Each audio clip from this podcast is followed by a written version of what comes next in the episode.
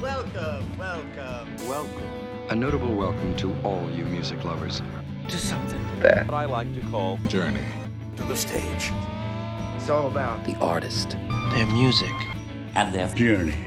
Ladies and gentlemen, please welcome back your host. Your host. And our dad. Brian. Fraser. Fraser. Shall we begin? Brian? Yes, we shall begin. Welcome to Journey to the Stage with Brian Fraser. I'm glad you've tuned in and hope wherever you're listening, you're doing well and having a great day. One of the great things that music does is it gives us a little break from what's going on in the world around us or maybe in our own heads. From a very early age, music has been a good friend and a needed escape for me. I'm sure many of you listening can kind of relate to that. Where would we be without music? So, this podcast is about chatting with a few different types of artists legends like Carol Kaye, well known artists like Glenn Phillips from Toad the Wet Sprocket, which is still one of my favorite episodes, but also indie artists that maybe much of my audience might not know. And some could ask, well, why not focus on artists who are more broadly known and they would bring more listeners? The answer is that indie artists are making some of the best music out there today. Radio is dead, and there are about 8 trillion artists on streaming services and while it's definitely easier to make music today, it's harder to get heard. So I look for indie artists that, to my ear, are making great music, and I shine what little spotlight I've been entrusted with on them. So my hope is that you'll take a look through the artists that I've had on, check out their work. Bands like Blue Water Highway, artists like Florist Door, Scarlet Goodbye, many, many others. And what you're going to find, even if you don't listen to those episodes but check out the artists, you're going to find groups and people that make great music that's deeply melodic, smart, and beautifully made. All right, we have some great conversation with Carol Kaye yet ahead of us, and I hope you've listened to part one. If you haven't, just look for that episode and start there if you'd like so you can get the full scope of our conversation we're going to jump back into our chat with me asking Carol about how she became involved with Motown. How did you get started with Motown? Because, you know, people think of that and they might not think of a young white woman as the bass player for many of those songs, but that was you on so many. How did you get tied in with Motown? I was doing a lot of dates on guitar, and 63, I, I, was still playing guitar, but I started bass in, in 63, and it made such a splash about the fact that I could make up lines on bass in 63. By 64, I was the number one call on bass in Hollywood. Wow. So yeah, so it, at, at first, the first couple of dates I did promote that was because Jesse Sailes, the drummer, Jesse Sailes used to come out to hear us play jazz, you know, and, and he's a jazz drummer himself, you know, so he, he came out to hear Billy Higgins. Then he heard me play, and we got to talking and everything. And I'd bring my kids down down to his house in South LA for the barbecue and and things like that. And and, and nice. jam sessions. My kids, I'd bring my kids. They loved it, you know, because it's music and musicians and food and all that stuff, you know. And uh, Jesse admired the way that I played guitar, and so he got me in with Motown. I did Motown dates, about two of them on guitar, and then then the rest was bass, you know. So that that's how that got started, you know. And it's like everything else, they kept it all quiet about who who who, of course. who, who did the playing. They yeah. kept it all quiet. And and with the down south, you know, I I didn't know how bad it was, but I found out later about the Olympics, you know, because they were playing down there, and one of their singers had gotten killed down down south, you know, and so oh, it was pretty boy. bad down there it, Yeah. uh, at that time. See, so yeah, so we we all knew why they had to keep me a secret, you know. now there are some songs that that were great from the beginning. We talked about Good Vibration already, and that bass work just I think even made a great song even greater. But there were some songs that you played on where the song maybe just was okay, but your bass work elevated it. So I think about like the beat goes on. I mean, really, some people say you saved that song. You know, if you were in the studio with us now, Sonny Bono, I knew him since Keen Records with Bumps Blackwell and Herb Alpert. Herb Alpert hadn't even had a first hit yet. He was at Keen Records, and Fred Smith was "My Baby Loves Western Movies." When Oh, yeah. they, I'm playing guitar on that too. By the way, you know, I did guitar with with the Olympic stuff. I don't think I ever did bass with them. Anyway, so Mm-hmm. yeah, we had some a lot of big hits uh with the groups like that. The O'Jays. Uh, Oh, wow. the the Isley Brothers. I did one or two hits with them, and big, big ones too, big hits. And it was guitar. But anyway, that's where Sonny uh, Bono got his start too. Was was with Keen Records back in the late fifties. So it wasn't so strange to, to work for him. And he was of a fine producer than than people know because he he knew what he was doing there, and he he knew he couldn't sing. You know, he'd come out and here's this tune uh and we're doing uh bum ba-dum bum and the beat goes on. Dum dum and the beat goes on. Dum dum dum. Dum it was dumb you know and so Yeah. we we're all trying to scramble trying to find a line that would make it pick up or something you know. Yeah. and so about the third bass line that I came up with was bum bum bum bum bum and it just fit that song. It just Nice. swung, man. Yeah, and so it was a big hit, and that's the theme of their TV show too. So it it just it just hit. You know, but that's what you're getting paid to do. You're studio musicians. You're paid to come up with lines. You know, and they said that about Glen Campbell's Wichita lineman too. You know, you know, you're you're coming up with lines. You're just looking at the chord chart and make sure you're playing the right chords. You know, but uh and then and then we we cut the track for that and it was fun. It was really a great song and the way glen sung and everything and he borrowed my my dano to play his uh solo on. But but al de lory was saying we need an intro on that. Can you g- give me a bar into that? So i cut that. And it brought the tune in. But you Yeah. know what people say, "Oh, that was brilliant." I said, "No, it wasn't." I, I kept thinking I'm going to the chord of B flat, so I start on B flat, and I caught myself at the last minute. I said, "Oh my God, it's going to F." So, da da beep, it is F da da, you know. And they all thought it was brilliant. I said, "No, it was a mistake, but it turned out okay." You know? Wow. So anyway, so the, those things happen, you know. But you had quick reflexes, and you're going to save yourself at the last minute. So that, that that's what that's what it is being a studio musician too. You don't want to make a mistake on the records. You know? well, and, and it's so it's so interesting because Glen was part of that Oh.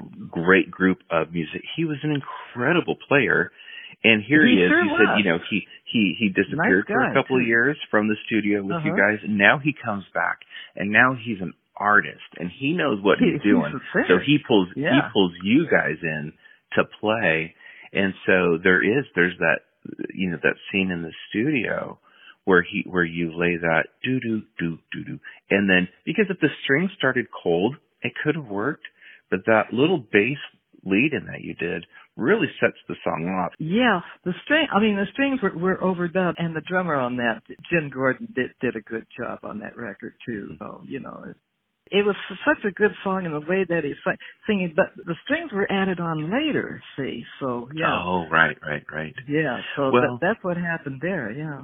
You know this is just my opinion but if somebody and i've said before uh if somebody were to ask me what is the greatest song ever recorded i would say wichita lineman it's just Oh, obviously wow. it's just my opinion Yeah. just my opinion obviously it's so, It's perfect, so yeah. brilliantly brilliantly written and you know you add uh That's right. It's a great song.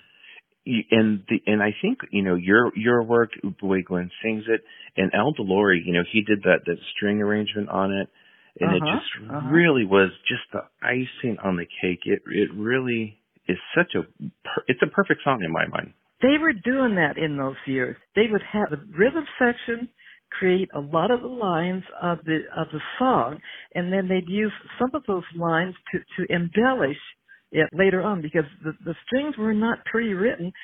They were written after I invented my bass line. See, so he he, he picked up some of the ba ba ba ba ba bum.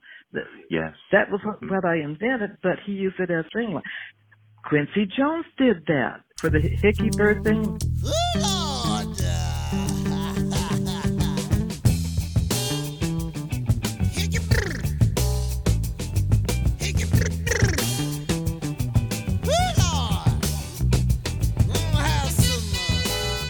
I get this blank piece of paper. I said, "Well, what do you want me to play?"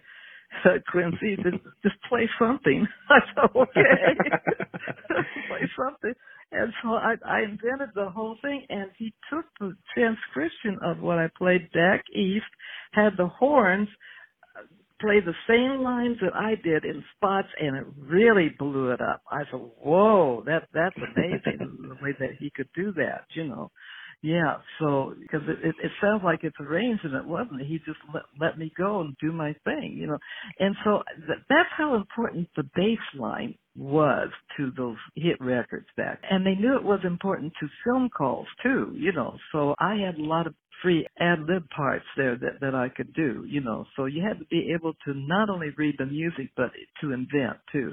And that's when I started teaching. I, I thought, you know, it's funny that people don't get the idea about the soloing in jazz that you can put it on the bass lines and invent a lot of good stuff.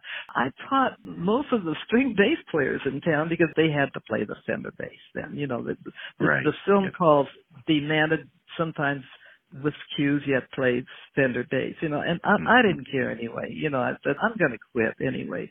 Here, you, you learn it what I can teach you with these kind of lines, you know, and so they mm-hmm. they learned the lines. They would have hit hit records then too. It was fun, you know, because I, I I wanted to go back to playing jazz again. I was I, I missed it so much that I went back to play jazz on bass and with Joe Pass and then with Hampton Hawes, you know, and that was fun to me because I had written my bass books and so I had a, a backup plan anyway, you know, so I could quit doing most of the studio work and just go out and play some jazz and and so Yeah. that that's what happened. But i i could teach everybody in town and i've been teaching since 1949 so it's not like it's hard for me to teach. Yeah yeah. You you, you have fun with it too. You you have so much fun passing along what you know and you've seen other people have that same love of playing music and that that makes you feel good you know and Sure. we we need that today we need the musicians out there playing because boy if without music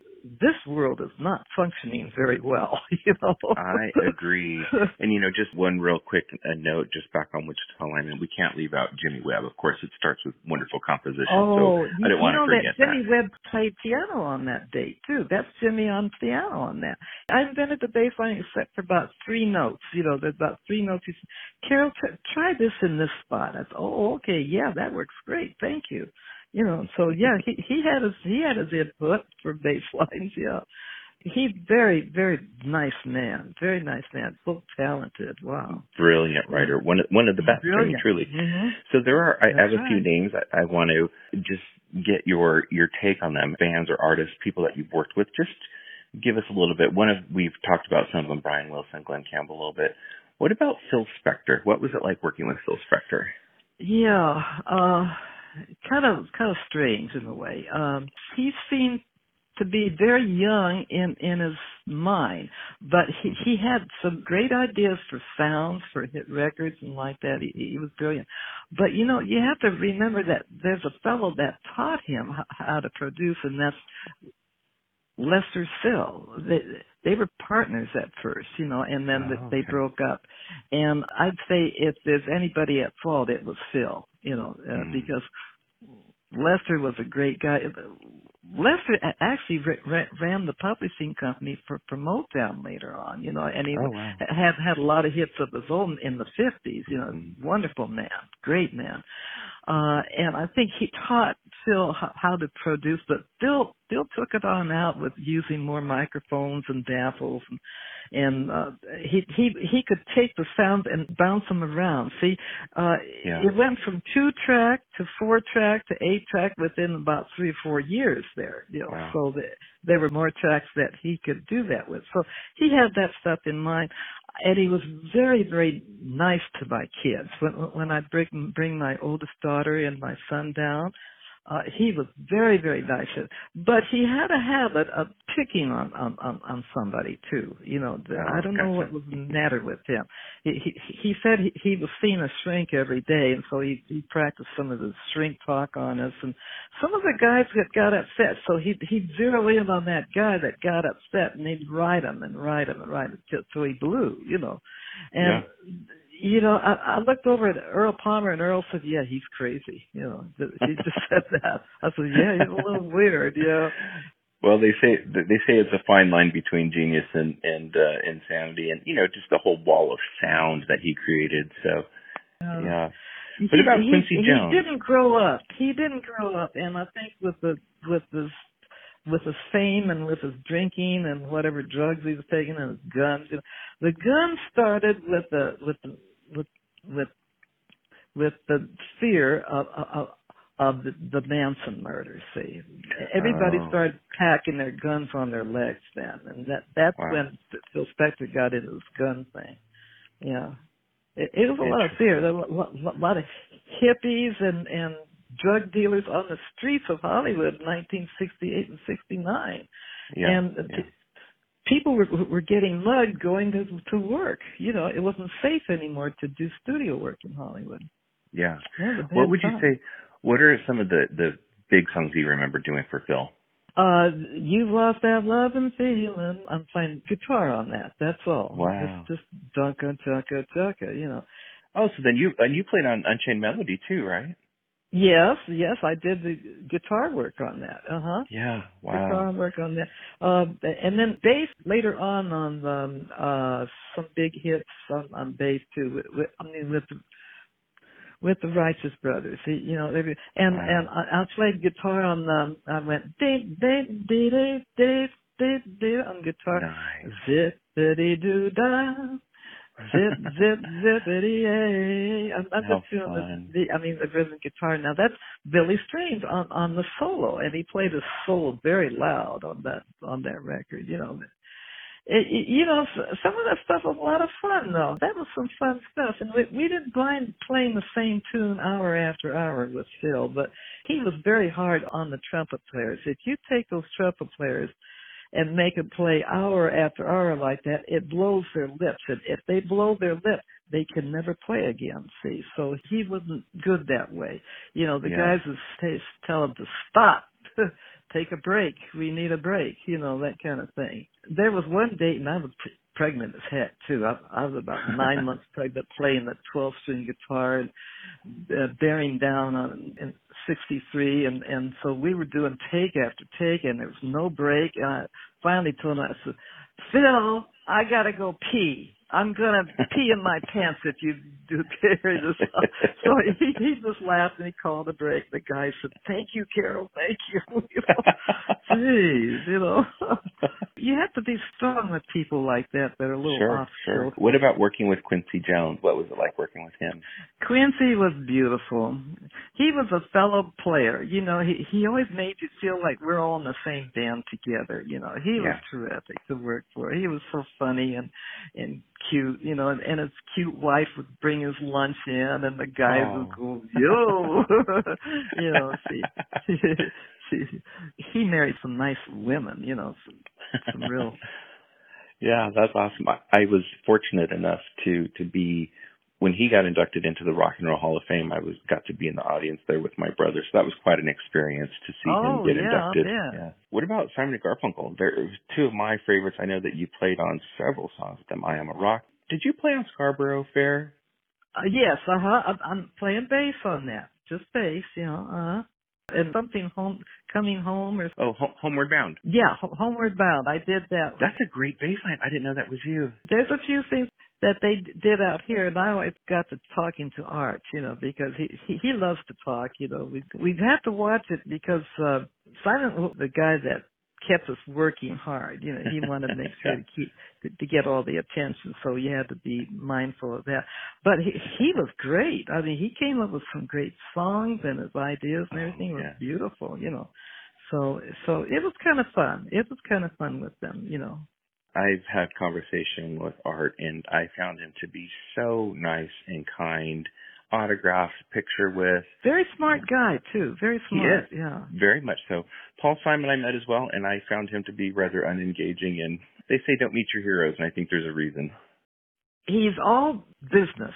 That that's what Yeah. he is. He's business, and if the business is creating music, don't you dare think of anything else. You know, you're his. You know, you know, you're you belong to him for for the three hours. Yeah, but I I don't find that anything bad. There's nothing wrong with that. Well, and it's neat that you got to play with them because they really, obviously, they were East Coast, and so for them to come to the West Coast to record, that was at Capitol, wasn't it? Was that at Capitol where you recorded with them? You know, some I I can't remember. Something tells me it was Columbia, but I could oh, be it wrong was about Columbia. that. Yes, you're right. It was Columbia. Oh, you're right. oh, oh, okay. Because I Yes. did Doris Day there. I did Doris. What a nice lady she was. I worked for her son too. For I mean, for Terry Melcher and and his group. He had a rock and roll group too, and so we we did a lot of things for Terry too. I know that uh, you recorded lots of Frank Sinatra albums. In fact, when I I think it was when I was talking with Sally Stevens, who I know you know very well, she would talk about how he would come in, he would do his two or three takes,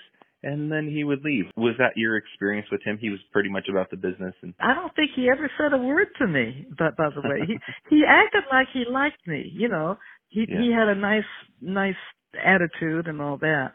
Uh Yeah. and but but it was nice when we did that something stupid for Frank and Nancy.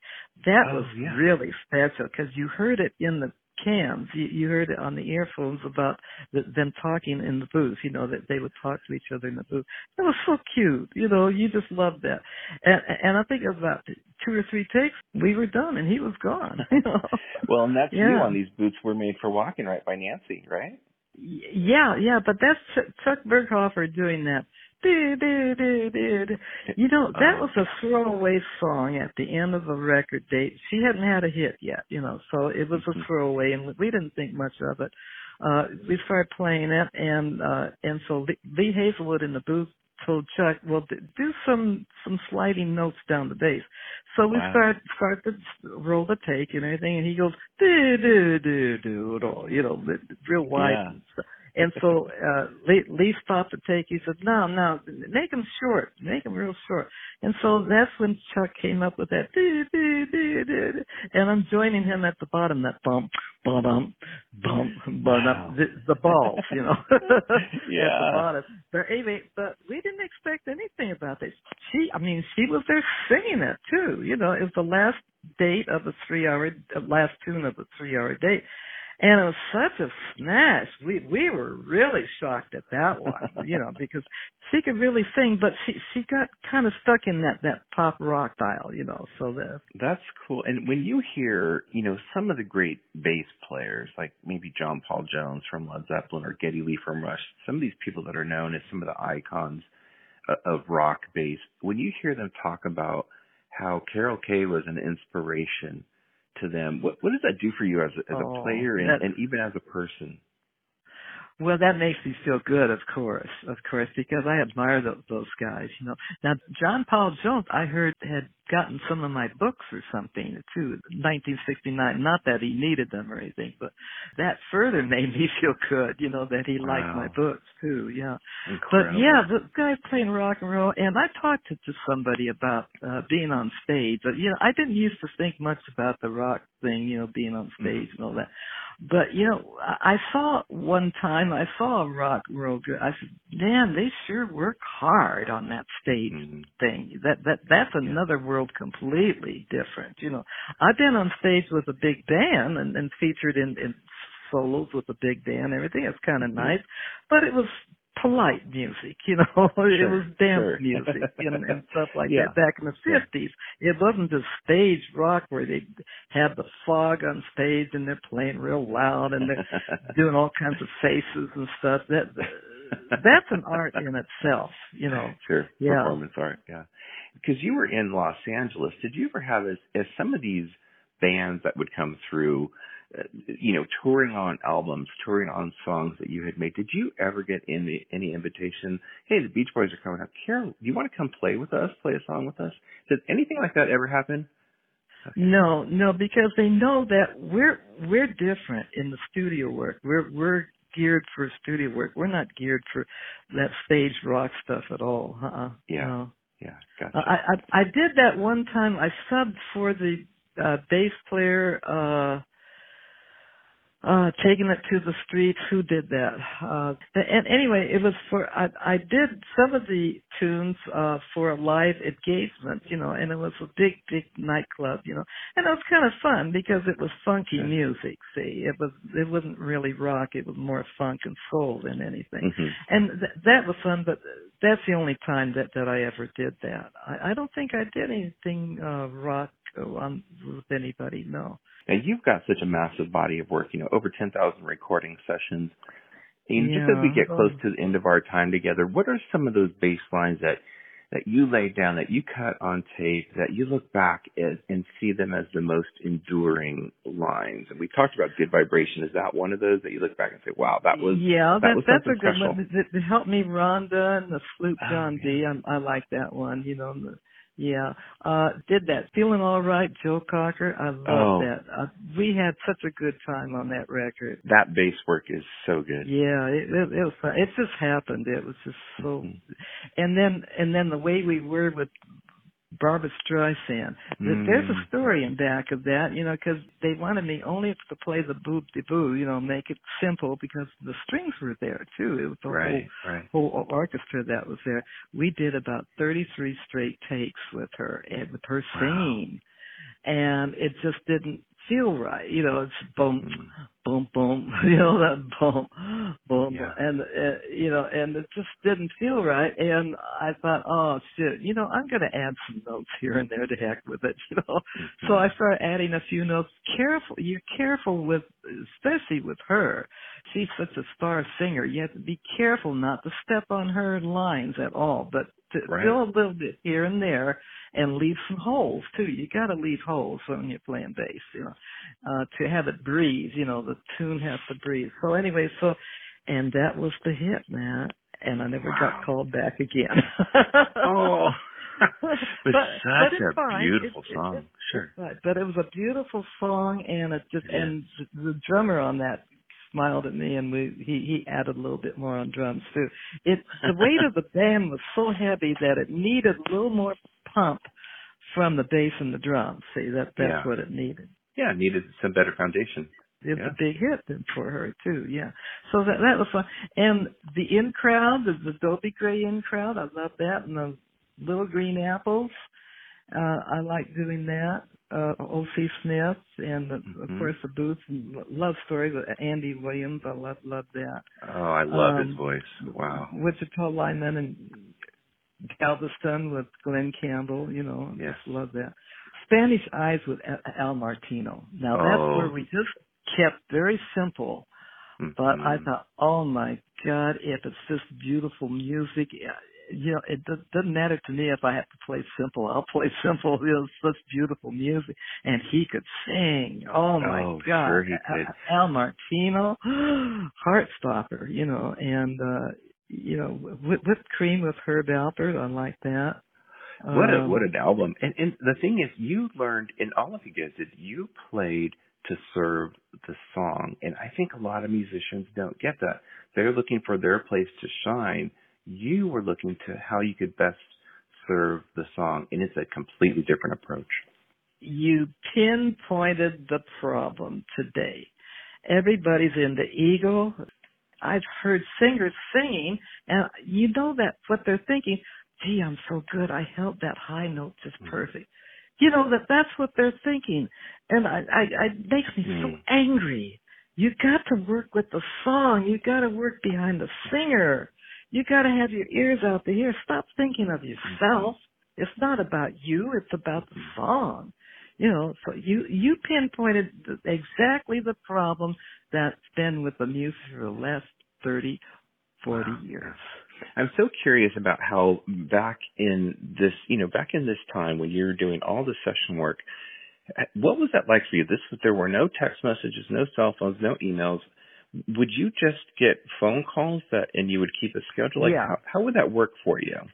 Well, it, and then in the studio work, th- there were uh, things called phone exchanges where they had called your girl where girls worked, you know, like, like operators, and they kept phones, the your girl blue phone in every studio so that the, the contractors would uh, were told by by the producers would get Carol Kaye, get Earl Palmer, and the, you know they, they would book the bass and drums first. You know, sometimes without even a studio. You know that that they'd make sure that they could get us, and we we put the hold on for one day, and if they didn't get a Mm-hmm. studio and get it firmed up by that, then we were free to take whoever's next. You know, because you you you took them in the right order. So you checked in with your girl, you'd call them up, or, or they would call you and say, have Carol call, call us, it's a record date important, you know, or Yeah. it might be a double film call, or it might- be a commercial, uh, it- it's important. So sometimes the film calls would book you a month in advance, and, and, Oh, and wow. that's how, how I lost a lot of my soul dates then, because it, they couldn't get me because I'd be booked already for films, you know. Oh, okay. So yeah, so that that's that's how you call it. Now back in the early days when it first got there, there was no your girl or or, or Arlen's. You know, you didn't have those those two exchanges, so that they called you at home. Now my mom, you we never had a telephone until about 68 and then then we got a phone a first phone in my life you know mom got the got the thrill then when when they say well have carol can carol work such and such they oh yes she'll be there you know so she she she enjoyed that you know because it was being part of the business then you know yeah. so it was it was good but but then the, the phone exchanges came in you know and So I'm gonna I'm gonna put you a little bit on the spot here. So it's let's say it's 1965. Carol Kaye is a recording artist, and let's say you you need to choose a producer to produce your album. Who who would you pick from from those that you worked with back then? you know something there it, it it's it's impossible to to pick a, a producer it it really is because m- most of them were so good you know Yeah. they were just absolutely great back then mm-hmm. i couldn't name name somebody that that's That it be- i just couldn't name somebody it, it depended upon the type of songs that you were doing see because Sure. there were some, some that were great for rock and roll and there were Mhm. some that were great for soul and then and then there's there's some that would be great for pop you know like glen campbell and people like that so it was Mhm. very different Well, then I won't ask my next next question is who would you put in those positions as different players in that studio? So I won't I won't ask that because I would imagine that would be too tough. it it all depends upon the artist and the and the songs and what the aim of the people who hired you what they wanted to do with the songs you know At some point, you know, you said you kind of had enough of the session work and you started to get into the music of film and television and got to work with the best of the best. I mean, John Williams and Jerry Goldsmith, Mancini and Elmer Bernstein, so many others. What prompted you to kind of move away from doing the session work? 64 was a year that I really got into the films, you know, and, and but, but by 65 I did the Mission Impossible with Lalo and all that. Uh, there was a ton of work from 64, 65, 67, uh, 6, 67. By 68, I was getting tired of it. And by 69, when the murders happened and some bad things happened with other people, I was starting to feel depressed and I didn't know why and I started to see a shrink. I, I, I saw a couple shrinks, you know, mm-hmm. one of whom fell asleep and, and, and I finally got up. I Wow. said, well, you were asleep. And he said, oh, oh no, no, I wasn't. No, I wasn't. He woke up. I thought, you son of a bitch, you know, lying to me like that. So I, that didn't last long. And, and and then I saw a shrink who who was the shrink that Marlon Brando went to, and some other people. And, and he's a nice guy. Harrison was his name, and he issued uh pills and stuff. You know, he he he wanted to issue pills, and I thought, no, I don't think so. Then I went to see a woman uh shrink. She helped me the most. I say I'd say about about two, two times I saw her, and she said, "Just don't forget that men." I was missing my second husband, and I thought, no, I don't want to even date men. I don't know what's the matter, you know. And she said, just remember, men were raised by women. I thought, oh, that kind of rings a bell, yeah. But you know what really help, happened was when I went to the AA meetings. Now, I I'm not a drinker, but mm-hmm. I I went to AA meetings to get a sense of reality because yeah. to me, by '68 and '69, nothing seemed real in the studios anymore. It was kind of like fantasy. The guys were play acting and cutting up and t- talking uh, really weird things. You know, it, it wasn't funny anymore. It wasn't kind of weird things that they were talking about. And I just didn't feel good. I didn't feel good about recording by that time and the music yeah. just was going down, down, down. The quality yeah. of the music was horrible by that time. That's why when I got on the Feeling Alright date, it felt so good. Yeah. We were all feeling feeling wear and tear from working day and night with crappy music by that time too. See, so wow, yeah. I I figured that I'm going to quit because I have a publishing company going and it's going great, and I, I mm-hmm. I'm going to stop playing for uh I don't like Motown, I don't like rock and roll anymore. So that's it. So I said no to those people, you know, and I yeah, yeah. was careful I'd take some Ray Charles dates or Mancini dates. Yeah, he was sure, wonderful. Sure. Yeah. Uh, and I kept doing the film calls because it was beautiful music. You know, it's great music, yeah. but you get tired of it after a while. You you, you really do. It's just too many hours, too many days, and you, you, you're not mm-hmm. free. The only time you see the sun is when you have a day off. You know, it's not uh, yeah. it's not fun anymore. Your kids are growing up without you and stuff like that. Well, and I look at the things that you did for television. I mean, it really is my childhood. Kojak Wonder Woman, Love Boat, Alice, Brady Bunch, Get Smart, Hogan's Heroes, Mission Impossible, Lost in Space, Hawaii Five-O, Addams Family, Green Acres. The list is so extensive. How how great it is that you left such an indelible mark in pop culture in just those alone. Well, well, thank you for that. But it, it was just all work, but it was good work because the, the composers of TV and, and movies were the best that you could get. I mean, they pay them so much money. They all had yachts and stuff like that, you know. But it was worth it for me because it, it, it kind of cleans your head from all the disc digger music. You're you're playing some beautiful music, and it's just wonderful. Yeah.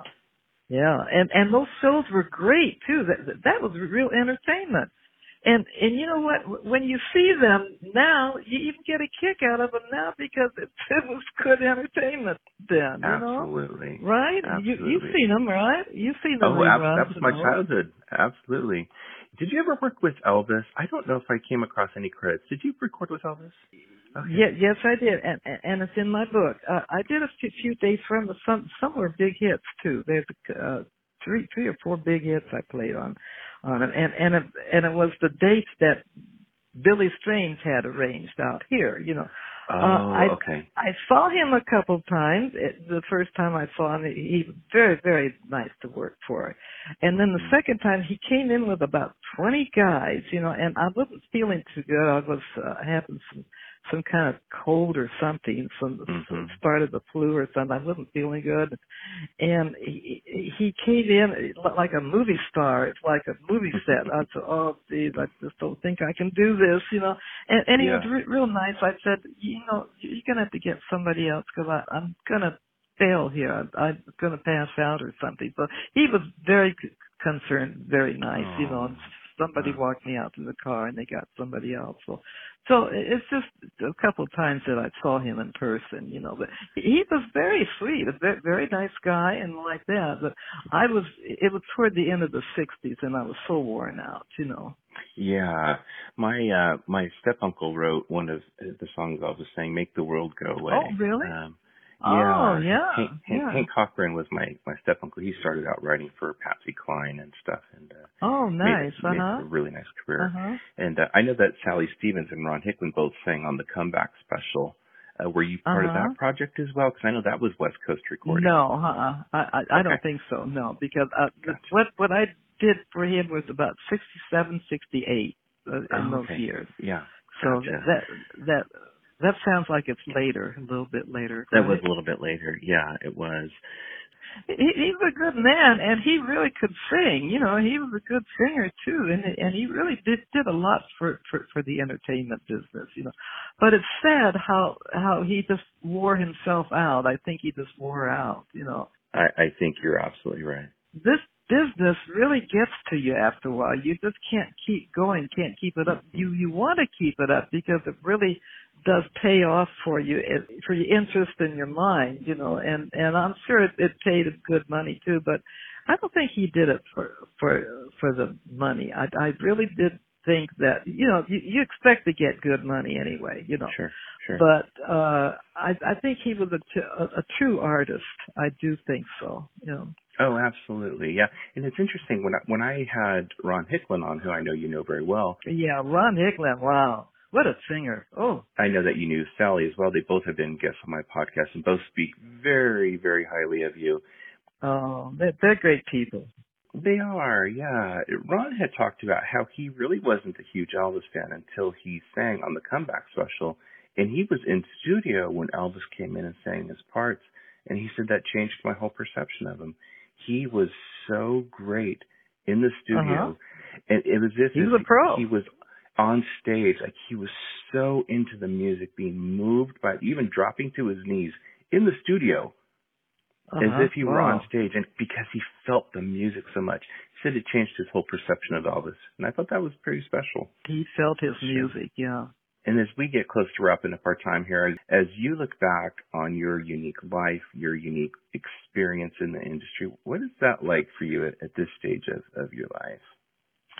Well, it it doesn't mean a lot. Yes, I I have dreams sometimes, and I'm back playing with people and stuff like that. And I wake up, I say, "Oh no, I've got to go back to sleep. I got to have that dream." it's the people that you work with that you love so much. I I, I think that's why my marriages didn't work out too, uh, as well as the men that you choose back in those days I love those men that I've worked with, and that's the feeling that I I have, you know, because it was just such a great feeling to work with those men who felt the music the way I did too. You know, we all Yeah. felt it together, and I think it's because we shared something that was really unreal. Uh, it, it's something you can't even talk about much because it was so. Uh, it, it was the feeling of the music. We felt it together, and I think it was the feeling of us playing together was the thrill that that that sold so well. But we felt it in the room too, just like you you talk about Elvis feeling that music. We felt the music too. We we couldn't get down on our knees and do all those uh, things like that, but we felt Yeah. it in our hearts, you know. And when you play music like that over and over with certain men and everything. And they treated me as one of them too. I was one of them. See, it wasn't, I wasn't the chick in the band, you know, that kind of thing. Feeling that we all had had together and that's the greatest feeling in the world. It's just like, my God, it, you cannot compare music to anything else in the world. It, it's a certain love there in the music that you have for each other, and that's what I miss. And Yeah. there, most of us are gone. You know, most of us are gone. But to me, they're still there because I I listen to some of that music sometimes. I'll I'll put it up on Facebook and I'll listen to some of it. So sometimes I play the tune all the way through. That's yeah, they're they're still, and there's Earl and yeah, and they're alive again. I I played a lot with Hampton Hawes, a jazz piano player. It's so Mhm. great. And when I play his stuff, I was like, oh my God, Hampton, I love you. I miss you so much. Well, thank you, Carol, for, for all of your time and your great stories. And I very, very much appreciate your time. And thank you for spending your afternoon with me. well, thank you. I liked your questions. And, and, and thanks, Brian. It was fun. A quick postscript to our conversation. The Elvis songs that Carol played on were What I Say, A Little Less Conversation, and Suspicious Minds. Some great ones. If you enjoyed this comprehensive interview with the one and only Carol Kaye, please share it with your friends on your socials, give a kind rating or review. Be sure to follow or subscribe so that you know when new interviews are released with legends and legends to be. Thank you so much for joining us, and I look forward to the next time we can walk a stretch of road together with another artist. So keep your bags packed so you're ready and join us on our next journey to the stage. And that is a wrap.